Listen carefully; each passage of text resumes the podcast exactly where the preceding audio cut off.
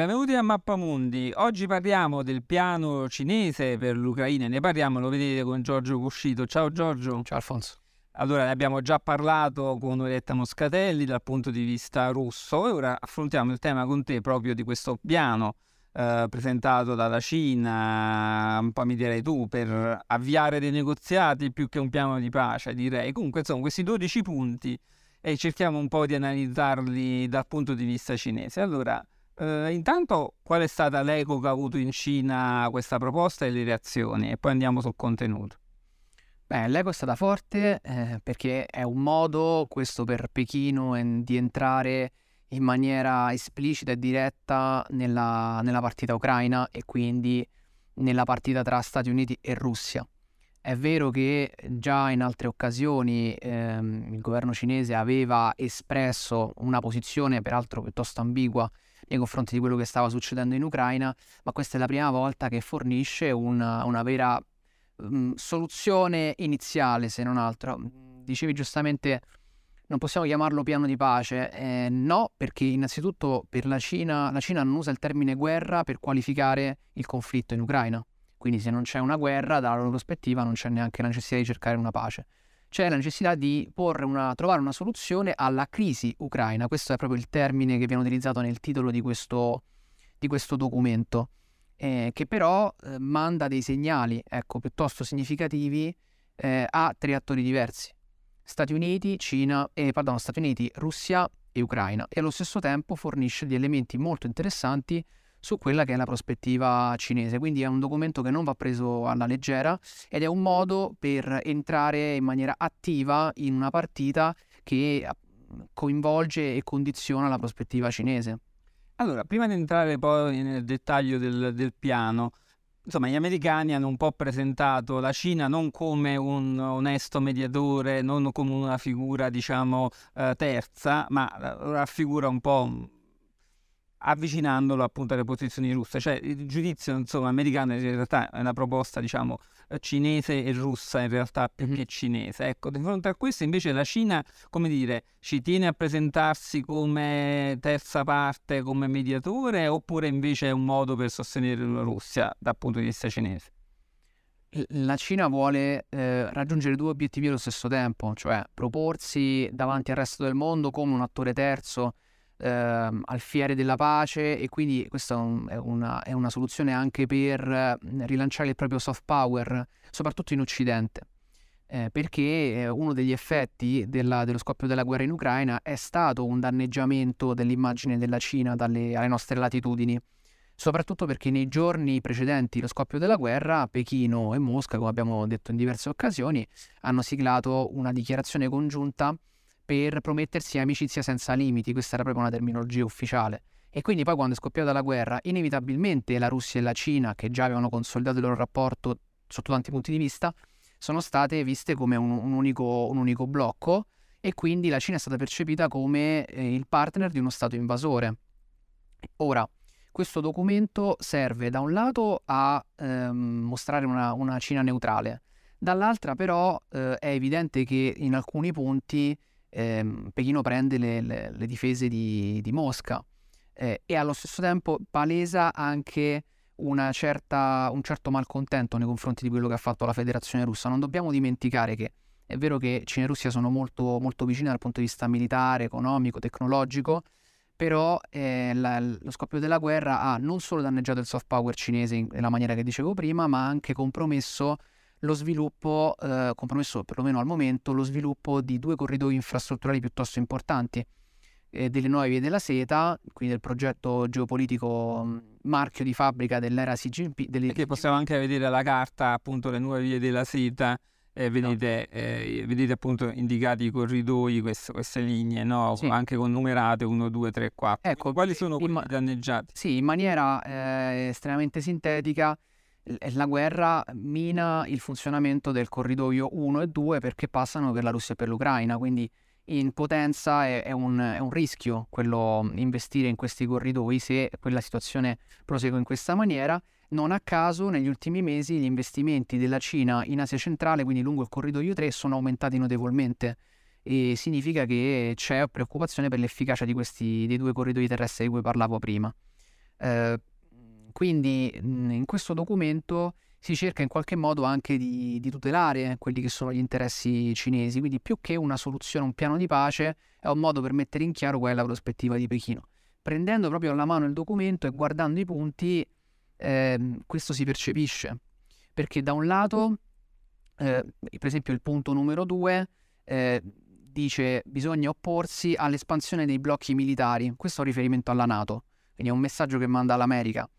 Eh, ma non è che la Cina pensa tanto all'espansione della Nato sul fianco occidentale della Russia, sta pensando alle conseguenze che una dinamica uguale o simile potrebbe avere nell'Indo-Pacifico sui propri interessi. E che effettivamente, come possiamo vedere pure nella eh, carta... Infatti eccola qui la carta dove vedete in blu no, questo, il, il Quad, no, questo quadrilatero che gli Stati Uniti stanno, abbiamo già parlato, insomma, organizzando in funzione anticinese. Quindi la paura della Cina è che ci sia, come dire eh, un clima da guerra fredda, un'avanzata del blocco militare americano anche sul Pacifico. Sì, in realtà è quello che sta succedendo, cioè questa non è una novità, la Cina già da tempo eh, ha messo in guardia l'America dicendogli di non, di non replicare lo stesso meccanismo, ma eh, paradossalmente lo scoppio della guerra in Ucraina ha accelerato questa dinamica perché ha spinto eh, l'Occidente non solo a eh, volgere lo sguardo verso il dossier Taiwan. Quindi c'era il timore, soprattutto all'inizio della guerra, un anno fa, che Pechino avrebbe seguito l'esempio di Mosca e avrebbe attaccato Taiwan. Non è successo, anche perché sono due contesti geostrategici molto diversi tra di loro, però il risultato è stata una militarizzazione di Taiwan più rapida, il Giappone che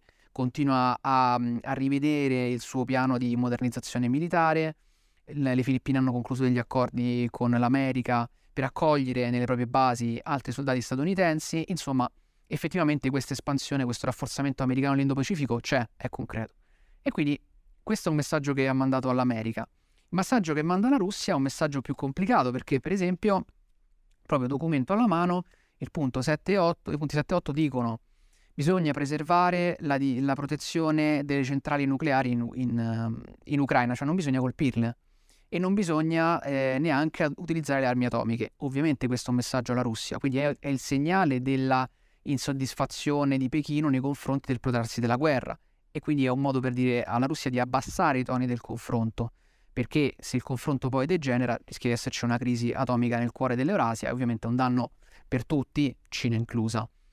Eh, e poi diciamo sul piano ecco, proprio strettamente militare del, delle testate nucleari la Cina no, è terza dopo Stati Uniti e Russia, quindi qui sarebbe cioè, è un campo dove lei non primeggia, insomma. Certamente. Eh, il punto 9 invece rileva perché ci dice qualcosa sul rapporto tra la Cina e l'Ucraina. Si parla della necessità di preservare le esportazioni di grano ucraine. Eh, è un paese che ha delle grandissime risorse alimentari la Cina lo sa e infatti negli anni prima della guerra aveva investito fortemente nelle infrastrutture ucraine, portuali, per eh, potenziare le importazioni di grano, cereali, eccetera. Ricordiamo che proprio durante la guerra una, uno stabilimento della COFCO, che è un'organizzazione, una società cinese che opera, nel campo agroalimentare, quindi non è la Costco, quella che opera, opera nel campo logistico, eh, è stata colpita durante la guerra.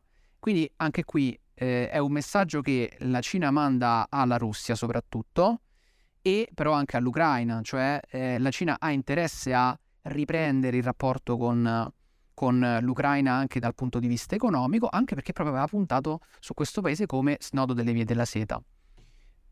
Poi, punto 10 e 11 sono, uh, rappresentano un altro messaggio all'America, perché si parla dell'interrompere eh, le sanzioni unilaterali nei confronti della Russia, quindi è una richiesta e probabilmente questa è stata fatta in accordo con la Russia. Ricordiamoci che nei giorni prima della pubblicazione di questo documento, Wang Yi, cioè il capo della diplomazia cinese, ma soprattutto del Partito Comunista, eh, che è il fulcro della politica della Repubblica Popolare, si è recato sia in Europa, quindi eh, Germania, eh, Francia, Italia, Ungheria, e poi in, in Russia.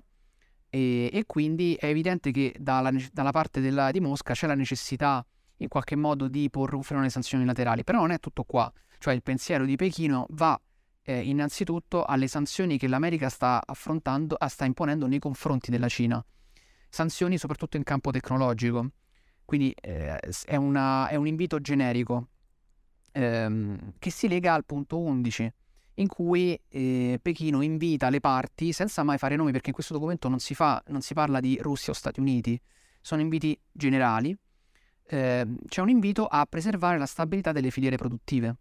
Ancora una volta, qui l'interesse cinese è quello di proteggere le proprie esportazioni, ehm, quindi lungo le vie della seta, ma anche eh, mettere al sicuro quello che è il proprio interesse nel campo del, della filiera produttiva ad alto contenuto tecnologico e quindi la Cina è sottoposta a sanzioni americane nel campo per esempio dei semiconduttori, l'argomento ricade questo, all'interno di questo, di questo, punto. Quindi ehm, sono inviti generici con cui la Cina cerca di intervenire in questa partita e di legarla ai propri interessi domestici. Il documento si chiude poi una, al punto 12 con una riflessione forse prematura ma che è ancora significativa perché si parla della ricostruzione dell'Ucraina e uno potrebbe chiedersi come, non, siamo, non ci sono negoziati, non siamo ancora un cessato il fuoco, eppure la Cina già si propone, dice di essere pronta a fornire assistenza e a investire in Ucraina. Eh, proprio su questo appunto ti volevo portare perché vorrei dimostrare la carta delle nuove vie della seta perché sappiamo la Cina è uno di quei soggetti che ragiona anche nel lungo periodo no? rispetto ai paesi occidentali. Quindi in realtà la domanda era il corridoio numero due in realtà si potrebbe riattivare eh, con la ricostruzione che ricordiamo sarà un enorme problema perché la ricostruzione dell'Ucraina eh, sarà enormemente costosa. Ora poi vedremo se potrà esserci un cessate il fuoco no, con quale diciamo ancora ovviamente è prematuro fissare dei paletti, però è diciamo prevedibile che qualunque sia il risultato una, una qualche Ucraina rimanga diciamo nella mappa geografica e che comunque la cosa è certa che i costi di ricostruzione saranno enormi e anche le opportunità no, per ricostruire il paese. Quindi la Cina si candida a essere un soggetto uh, protagonista di questa ricostruzione? Sì, ma dipende poi quale Ucraina, nel senso che eh, infatti questo documento, come abbiamo visto, non fornisce una soluzione per la spartizione territoriale o quantomeno per il raggiungimento di un cessate il fuoco e già questo ci fa capire come la posizione cinese sia ancora ambigua come era stata in, come era stata in passato nei confronti di questa partita. Poi bisogna vedere eh, la ricostruzione di quale parte, se e quando sarà. Sarà la, la parte quella mettiamo in caso di cessate il fuoco assorbito dalla Russia, quindi la porzione orientale o quella occidentale, o entrambe, perché i cinesi sono anche capaci di, di interloquire con due attori allo stesso tempo, tanto è vero che negli ultimi giorni eh, il presidente Zelensky ha detto, proprio alla luce di questo documento, che era interessato a, a parlare con la Cina eh, della sua soluzione di mediazione. Chiaramente Zelensky sa perfettamente che Pechino è vicino a Mosca sotto tantissimi punti di vista ed è proprio per questo che vuole sentire la proposta cinese, perché vuole quantomeno metterla in difficoltà nei confronti della, della Russia. Poi, soprattutto, tirare in ballo più attori possibili, è possibile è ehm, giova all'interesse dell'Ucraina. Più tutti sono coinvol- coinvolti e meno c'è l'interesse a fare la guerra. Quindi queste sono le dinamiche a cui dobbiamo stare attenti. Poi certamente ci sarà l'opposizione americana che non vorrà che esatto. dare l'opportunità alla Cina di, di approfittare della guerra russo-ucraina. Esatto, è già in corso questa dinamica. Mm, ovviamente non possiamo aspettarci che l'America eh, appoggi una mediazione cinese nella partita russo-americana in Ucraina. Anzi, già in questi giorni eh, gli Stati Uniti e, e anche altri paesi occidentali, come per esempio la Germania, stanno puntando i riflettori sul rapporto militare tra la Cina e la Russia e in particolare sul possibile trasferimento di armi da Pechino a Mosca, magari anche per, per, attraverso altri paesi. Eh, e perché questo viene fatto? Probabilmente c'è anche una, una base di, di verità, bisogna approfondire questo argomento, ma l'effetto immediato, subito, è quello di trasmettere ehm, a tutti che la Cina è partner di uno Stato invasore e quindi non può mediare in una partita di questo tipo. Ah, certo. Allora, per concludere, tornerei un attimo al punto 1, perché eh, la solita posizione anche cinese no, dell'assoluto rispetto della sovranità degli stati e dell'integrità territoriale, perché ovviamente c'è sempre richiamo, vabbè, me lo direi tu, alle mh, mm, problematiche interne, no, a Xinjiang e così via, quindi c'è... Sì. Ovviamente per la Cina Taiwan eh, è una, una, Cina, quindi in realtà eh, sarebbe, non sarebbe un'annessione quella di Taiwan dal punto di vista cinese. E voglio ricordare che anche per quello che riguarda le nuove vie della seta che dicevamo prima, eh, abbiamo preparato una trasmissione con te Lorenzo Di Muro dove parleremo dello stretto di Malacca e quindi diciamo del corridoio commerciale marittimo parleremo poi in quella trasmissione. Ma per tornare a noi, insomma la Cina potrà mai accettare una frammentazione dell'Ucraina e l'annessione di parte di essa alla Russia per motivi di politica interne anche di eh, proprio diciamo, le proprie posizioni internazionali, oppure insomma alla fine la Cina eh, sarà pragmatica. Beh, ma dalla posizione che già ha descritto, che già ha enunciato, eh, cercherà di raccontare a se stessa e alla propria popolazione che il caso ucraino non equivale al caso taiwanese e che non c'entra nulla con la situazione domestica cinese. Già in altre occasioni è emerso questo dibattito in Cina. E è proprio quello il messaggio che si vuole trasferire. Eh, non, è, non, è, la stessa cosa, quindi, e, e poi soprattutto eh, non dobbiamo, dalla prospettiva cinese, loro dicono, non dobbiamo eh, di, avere giudizi avventati su un dossier che non ci riguarda. E ovviamente allo stesso tempo chiedono quello che dicevi tu, cioè agli altri di non interferire nella propria, nella propria, nei propri interessi e nei propri dossier. Questo si lega peraltro a eh, un'iniziativa che la Cina sta lanciando e di cui non si parla ancora molto, ma che avrà rilevanza nei prossimi mesi, che è l'iniziativa di sicurezza globale, che è un consesso eh, ancora dai contorni piuttosto fumosi, all'interno del quale la Cina vuole eh, porsi come punto di riferimento per la gestione dei problemi securitari a livello globale in collaborazione con la Russia, tant'è vero che uno dei temi fondamentali è quello del, del concetto di sicurezza indivisibile, per cui fondamentalmente la tua sicurezza finisce dove inizia la mia. Il problema ovviamente è sempre stabilire qual è l'imes tra le due sicurezze e da quello perlomeno che emerge nel, in Cina, eh, nei vari centri di ricerca, il dibattito che c'è intorno a questo argomento, la cosa fondamentale è che eh, questo tipo di, di, consesso dovrebbe servire a eh, tutelare innanzitutto la sicurezza della Cina e a legarla alla sicurezza globale. Quindi è un modo, questa è una soluzione ulteriore rispetto alle vie della seta per porsi come punto di riferimento a livello globale su un, un argomento così, così eh, importante e si lega alla dimensione peraltro securitaria delle stesse vie della seta. E allora io ricordo che tu scrivi di queste cose sul sito, il bollettino imperiale, la tua rubrica sul sito, anzi abbiamo visto, continueremo a vedere anche dei tuoi brevi video di presentazione anche sul canale, adesso insomma stiamo cercando di, anche sugli shorts appunto sul, sul canale, di cominciare ad usarli. Eh, ricordo tra l'altro che sul, proprio in questi giorni c'è un'offerta speciale per gli abbonamenti digitali al canale, ricordo l'abbonamento consente non solo di vedere i, i i contenuti a pagamento del sito, ma anche tutti gli articoli della rivista, che appunto è a 49,90 euro invece che 99,90. Quindi avete l'occasione per pochi giorni ancora, quindi affrettatevi. Comunque trovate il link in descrizione appunto per abbonarvi. Ricordo anche che per sostenere il canale potete iscrivervi e cliccare sulla campanella per ricevere tutte le notifiche. E allora Giorgio, io ti ringrazio per questo diciamo, aggiornamento sulla posizione cinese, ricordo appunto eh, i nostri spettatori troveranno anche nei prossimi giorni una puntata sullo stretto di Malacca di Singapore fondamentale con Lorenzo, con Lorenzo Di Muro e poi vabbè tutte le trasmissioni che abbiamo fatto e quindi che dirti, alla prossima. Grazie Alfonso, alla prossima.